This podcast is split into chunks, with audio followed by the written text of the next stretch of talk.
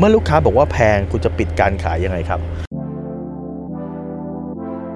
รู้รอบตอบโจทย์ธุรกิจพอดแคสต์พอดแคสต์ที่จะช่วยรับคมเขี้ยวเล็บในสนามธุรกิจของคุณ โดยโคชแบงค์สุภกิจคุลชาติวิจิต เจ้าของหนังสือขายดีอันดับหนึ่งรู้แค่นี้ขายดีทุกอย่าง จริงๆเนี่ยผมทำคลิปเรื่องนี้ไว้เยอะมากเลยนะครับ วิธีการปิดการขายเมื่อของแพงมีเยอะมากคุณสามารถไป search ได้นะครับ แต่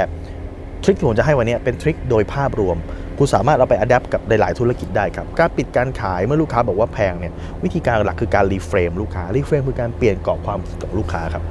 ให้ลูกค้าเทียบกับอย่างอื่นที่ไม่ใช่ตัวราคานี่คือหลักการนะยกตัวอย่างเช่น เคยมีลูกศิษย์ผมคนหนึ่งที่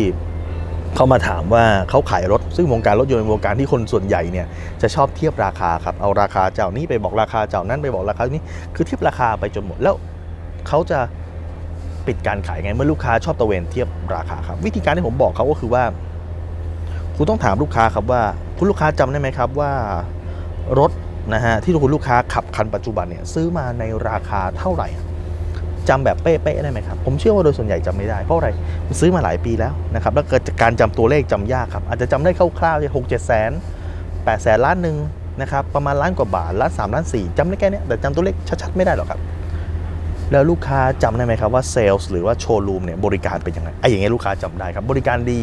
บริการไม่ดี ไม่ค่อยตามงาน หรือว่าตามงานดีมาก เราถึงจะเปลี่ยนเฟรมลูกค้าเห็นไหมครับ คุณลูกค้าซื้อเนี่ยผมบอกเลยนะครับว่าลดราคาในตลาดเนี่ยราคาไม่ต่างกันเยอะหรอกครับ มีของแถมนู่นโปรโมชั่นนู่นนิดนี่หน่อยเพราะว่าต้นทุนมาเนี่ยพวกเราพอๆกันหมดนะครับออกมาจากโรงงานเดียวกัน แต่ผมว่าคุณลูกค้าซื้อไปปี 2 ปีเนี่ยนะครับ ยังไงคุณลูกค้าก็ลืมตัวราคาไปแล้วครับจำไม่ได้ซ้ำกันด้วยซ้ำไปว่าราคาที่มันดิบต่างกันมันดิบต่างกันเท่าไหร่ แต่สิ่งที่ลูกค้าจะจำได้ก็คือว่าที่เนี่ยบริการดีไหมที่เนี่ยโชว์รูมดีไหมที่เนี่ยมีปัญหาแล้วติดต่อเซลล์ได้ไหมนี่ต่างหากครับคือสิ่งที่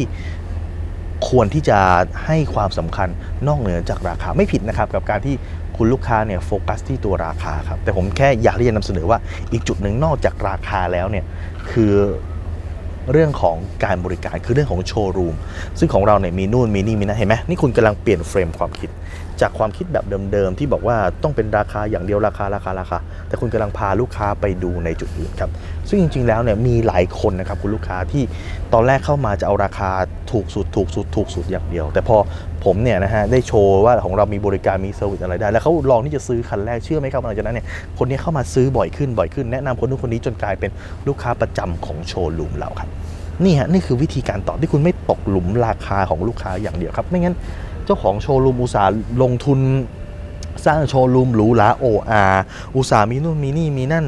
อุตส่าห์สร้างระบบขึ้นมา ก็ไม่มีประโยชน์ถูกไหมครับ ทุกคนไปตัดกันที่ราคาแบบนี้ก็ไปเปิดกระต๊อบขายก็ได้ครับ คุณจงเอาอย่างอื่นในโชว์รูมเนี่ยนะครับในระบบใน dealer ของคุณเนี่ยเอามาขายครับ เพราะสิ่งนั้นจะทำให้คุณเนี่ยปิดการขายลูกค้าได้มากกว่าการแค่ไปโฟกัสในเกมของลูกค้าคือเกมของราคาครับ ถ้าคุณสนใจสาระความรู้แบบนี้ครับ เรามีอีกเยอะเลยนะครับ มีกว่าพันวิดีโออยู่ใน YouTube นะครับโค้ชแบงค์สุภกิจ หรือถ้าคุณต้องการดูคลิปใหม่ทุกวันเวลา7จ็ดโมงครึ่งคุณสามารถติดตามได้ที่ไลน์และไซแบงค์สุภกิจครับ ทุกครั้งที่มีคลิปใหม่เราจะส่งคลิปตรงไปที่มือถือคุณโดยทันทีครับ